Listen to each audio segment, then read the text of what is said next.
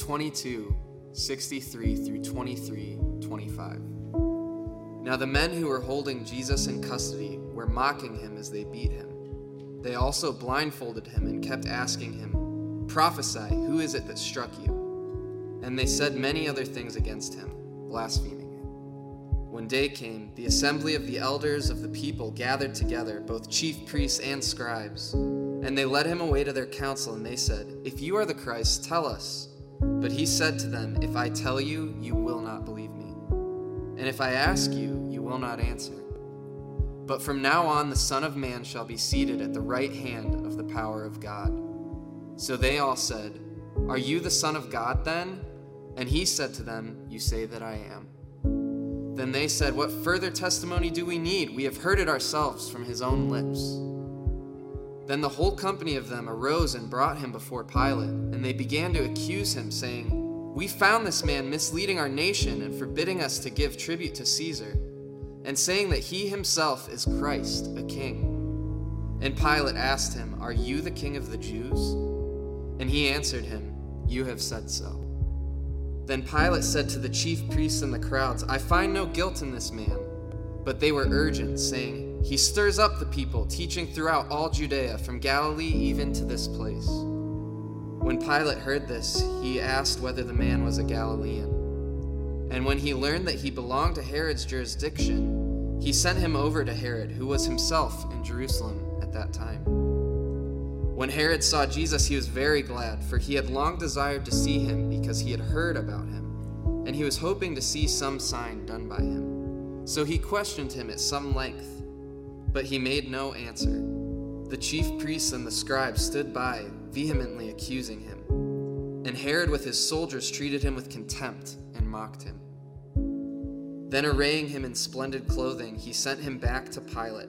And Herod and Pilate became friends with each other that very day, for before this they had been at enmity with each other.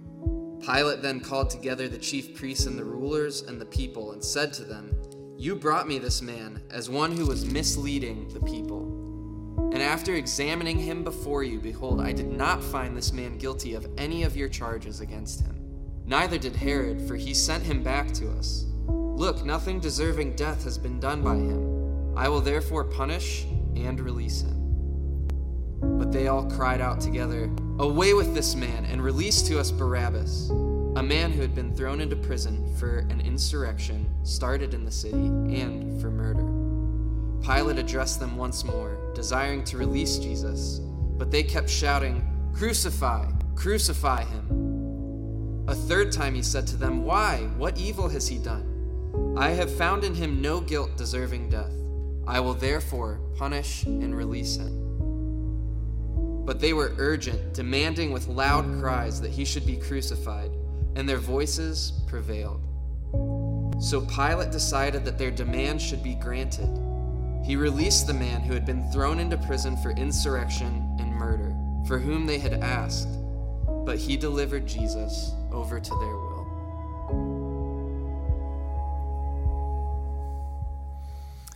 Hey, everybody, good morning and uh, welcome to Christ Community Chapel. So, so glad that you are here. Uh, welcome those of you at our East service, uh, here in the West service, and then those of you tuning in online. Listen, those of you who are tuning in online, I just want to tell you we've been praying for you and we miss you. It's not the same without you. And I know it's not the same to worship from home. So I have a couple of suggestions. One is maybe invite someone over for a watch party as you warm up to the idea of coming back. The other is to set a target. Like three weeks from now is Easter. That'd be a great time to come back. Five weeks from now is our big baptism service. Maybe that would be a time to come back. I just want you to know that we love you and we miss you. Can't wait for you to be here with us. All right.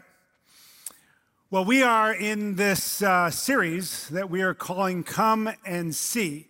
We're looking at the final 10 scenes of Jesus' life according to the Gospel of Luke. And one of the interesting things is that all 10 of these scenes have to do with his death. And that makes the Gospels stand out. And it's, uh, the Gospels are an account of Jesus' life. And when I read biographies of other religious leaders, they're so much different than the Gospels. I read a biography of Mahatma Gandhi. It was probably 350 pages long. about uh, 30 pages was dedicated to Gandhi's death and his funeral. But when you read the Gospels, there's an inordinate amount of time spent on Jesus' death. And the reason for that is that if you do not understand why Jesus died, you don't understand Jesus at all. Last week, Pastor Zach uh, walked us through the arrest, and he was looking at it at Peter in particular. And it was a great sermon. If you missed that sermon, go back, listen to it, watch it. It is a great, great sermon.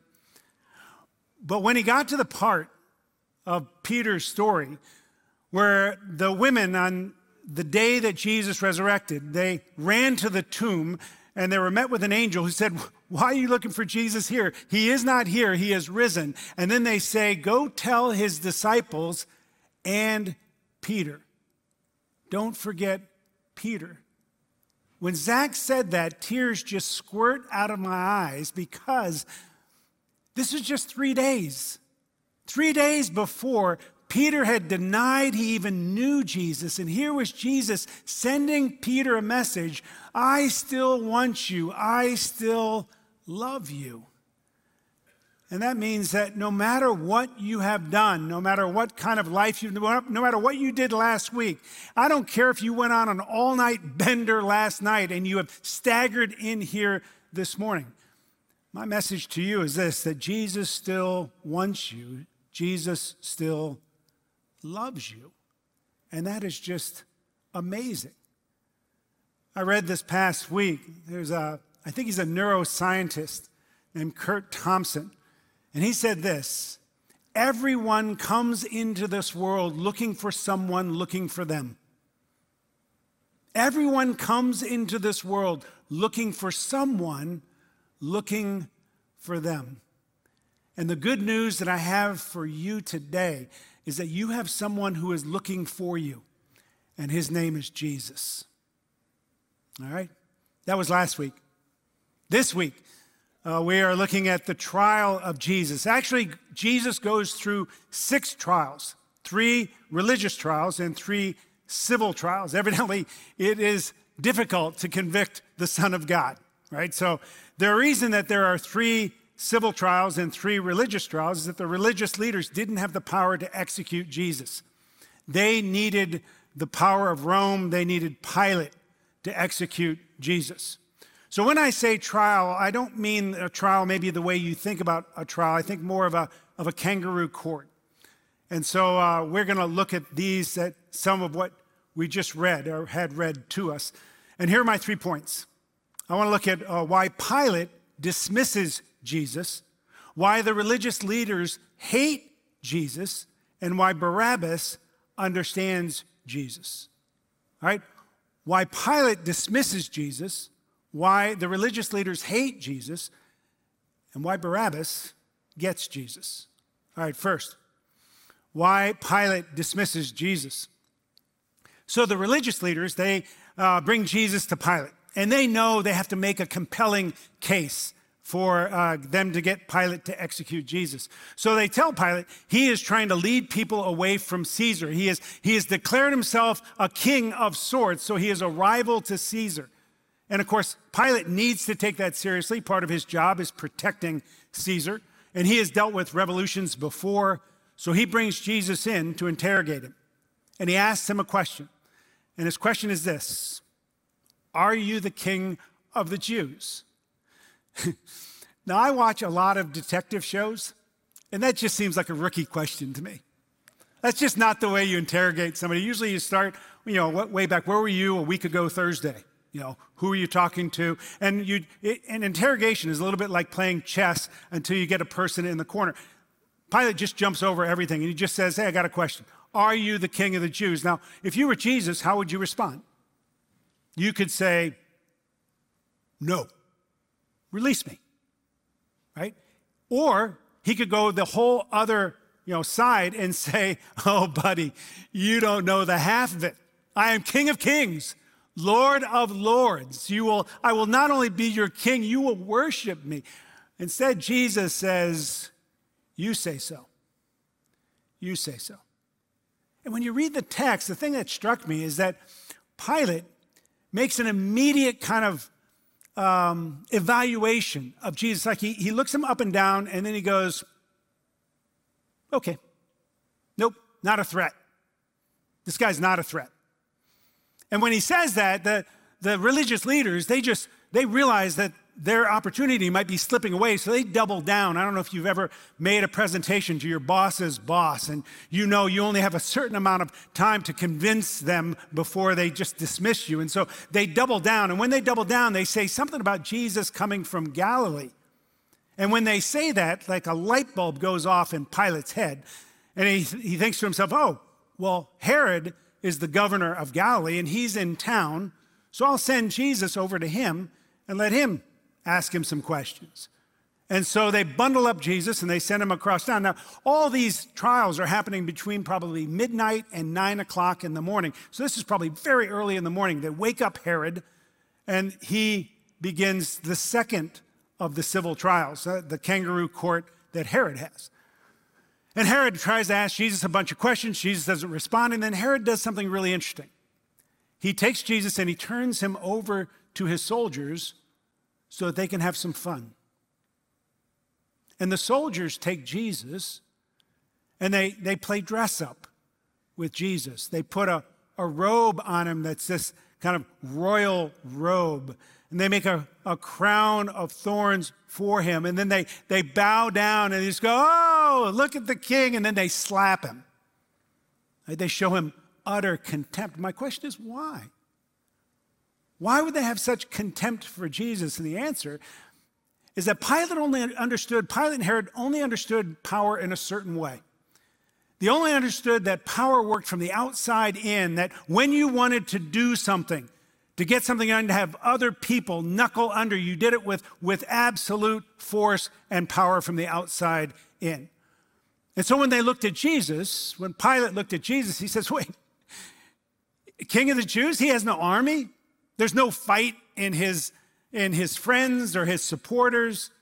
He's got nothing. He's got no power at all. Here's something interesting. Uh, Napoleon, at the end of his life, you know, Napoleon uh, died in exile. And I don't know where he stood with Jesus when he died, but this is his famous quote. He said, uh, I built a kingdom on force, and it has melted away. Jesus Christ built a kingdom on love, and it still stands, and it will stand.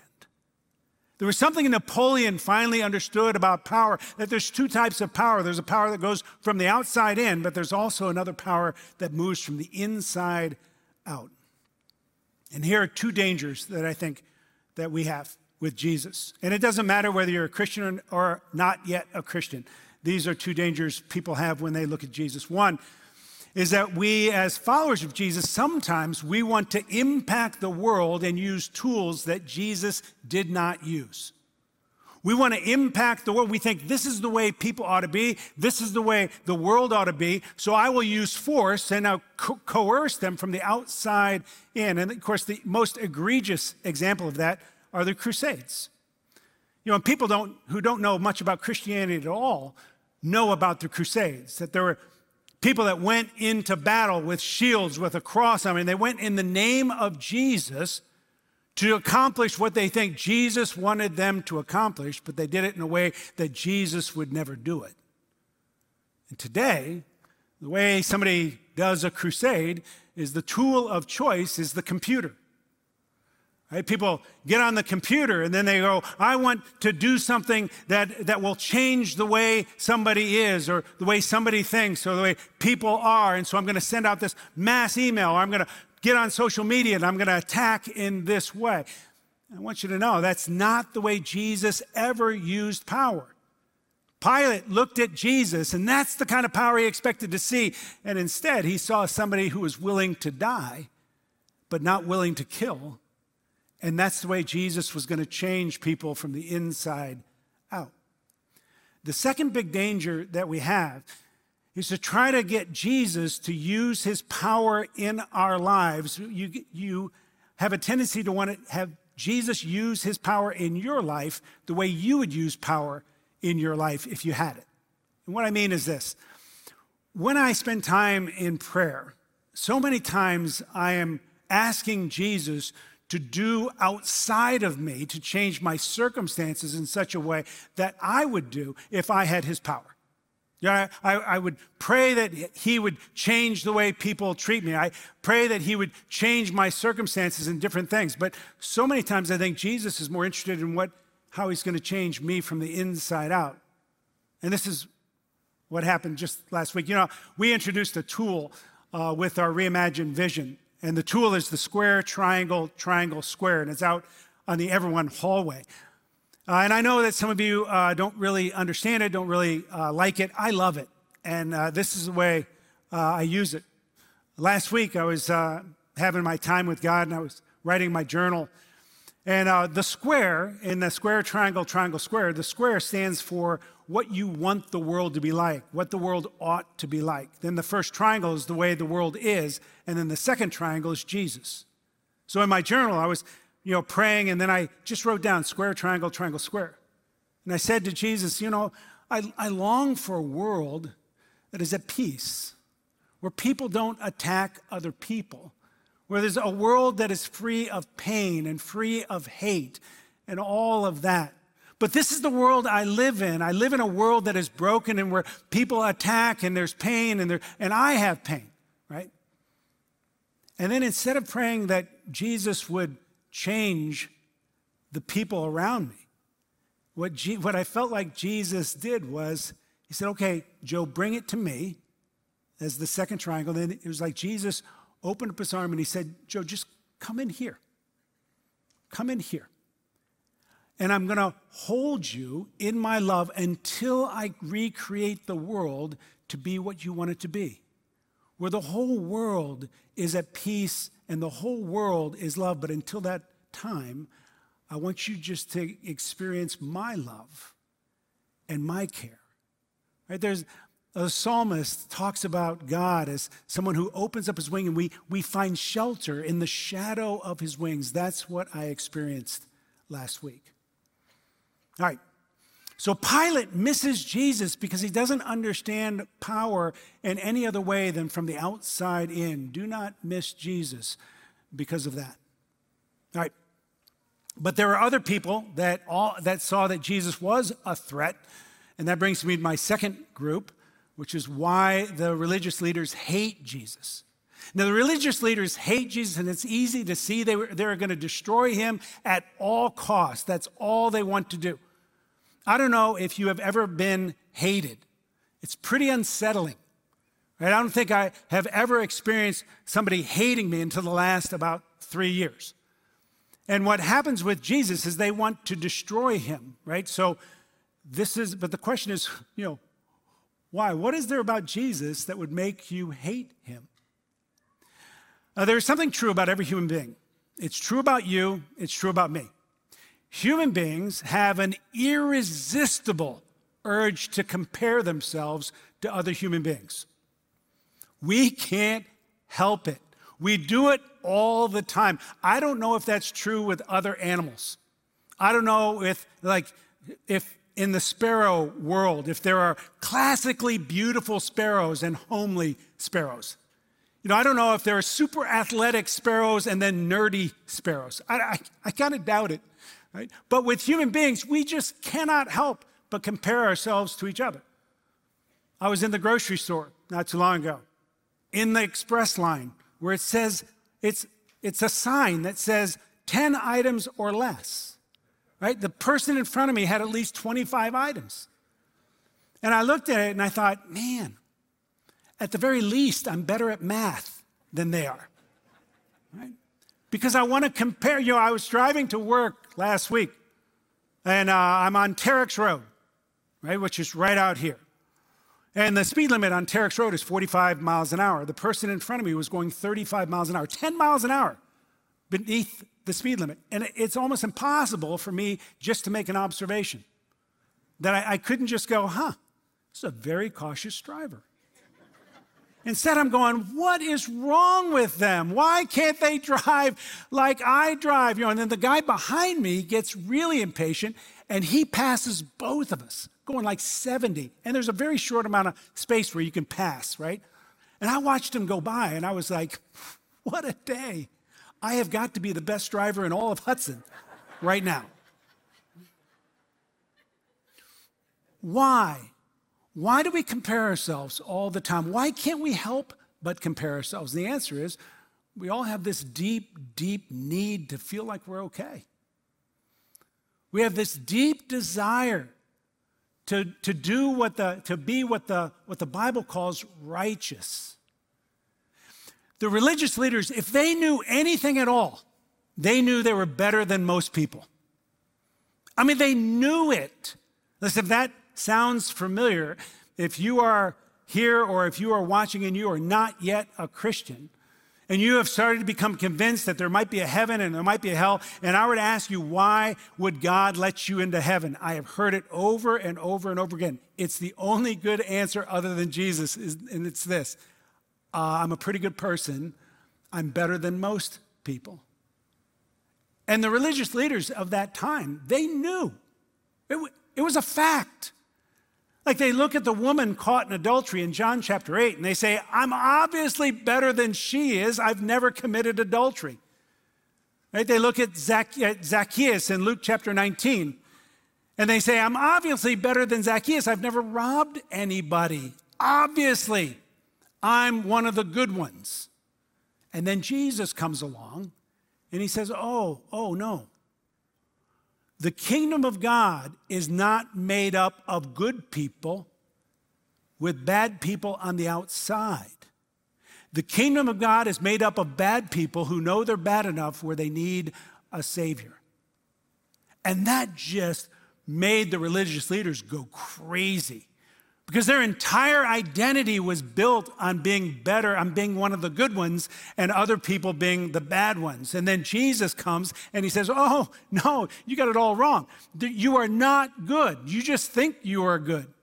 And if you've ever had somebody tell you that, it's a hard thing to hear. Right? But that's what Jesus was saying. And they just said, I can't believe that. Their whole identity was built on being a better person than the people who kneeled during the national anthem or who stormed the Capitol or who marched in the LGBTQ parade. Do you feel that? See, we all have a tendency to go, oh, yeah, well, you know, I'm, I'm good and they're bad. And then Jesus comes along and he says, no, no, no, you need to quit comparing yourself to other people.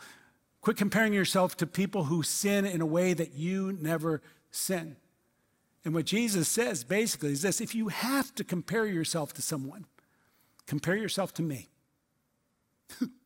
Jesus is like the guy who goes up to the bully and says, You want to pick on somebody? Pick on somebody your own size. And so he says, You want to compare? Compare to me and see if you come out feeling good about yourself. And the religious leaders just said, We will have none of that. And so they needed to get rid of Jesus. And so that's why they brought him to Pilate. Right? So Pilate misses Jesus because he doesn't understand power, or he only understands power in a certain way. The religious leaders miss Jesus because of their pride and their paradigm that they were one of the good ones and other people are the bad ones. But there's one other person in this story, and that's Barabbas. And that brings me to my final point, which is why Barabbas understands Jesus. So Barabbas is this criminal that's mentioned. And he has been found guilty of murder and insurrection, and he is on death row. Now, one of the things probably that was difficult in the Roman justice system is that people on death row never knew when they were going to be executed. Like it just would happen. They knew it was going to happen sometime, but then it would just, boom, happen. So, Barabbas, I want you to imagine Barabbas is in his cell. He knows he's been condemned to die. And then uh, he hears boots coming down to his cell, and his cell door opens up, and the Roman soldiers hoist him to his feet and begin to walk him out. And he knows this is it. I am dead man walking. And he walks out into the bright morning light and he sees a mob and he expected the mob. And he sees Pilate and he expects Pilate. But then he sees Jesus and he doesn't expect Jesus. Now, one of the things about the gospel story is that there are all these side stories that are put in. And they're all put in for a reason. And this is one of the most fascinating side stories to me. Because what happens here, and you heard it read, is that Pilate decides to like have a vote. You know, it's like American Idol. Who are you going to vote off? Right? You, Jesus or who? When does that ever happen? When does a judge ever bring two people out and say, "You guys decide which one is going to die and which one is going to live"? But that's what Pilate does. And you heard it read that the crowd said, "We want Barabbas to live. We want Jesus to die." Now, the reason that I say that Barabbas understands Jesus is that is this. I, I don't know where Barabbas went that morning. I don't know if he went to his favorite bar or went to the guys that he would hang with or if he went to his mom. But I would guess wherever he went, people said the same thing to him. People would say, Wait, weren't you condemned? Weren't you on death row? And, and I heard that somebody's being crucified today. I thought that was you. Why are you not dying on the cross right now? And every time someone asked that that day, Barabbas had to point and say, Because he is. And he would point to Golgotha and say, I am not condemned because he was condemned. I am not on the cross because he is on the cross. Barabbas was the very first person to live only because Jesus was dying. And that's the story of Jesus. So Jesus comes. Pilate misses him because he only understands power in one way. And he thinks if, if he's not going to show power like that, then he's not worth my time. The religious leaders miss Jesus because they think, no, the goodness is based on what I do, not on what he does. But then Barabbas, Barabbas understands Jesus because he's got no choice. The only way Barabbas was free, the only way he was not condemned, the only way he was alive was because Jesus was condemned in his place. So here's the question Which one do you relate to? Which one do you see and say, That's who I am? Do you see yourself as Pilate who says, Well, if there is a God, then he's got to act the way I want him to act. He's got to do what I want him to do. Are You're going to react like the religious leaders who say, you know what, I don't want to give up the idea that I'm one of the good guys and I get to look down on people who are bad people.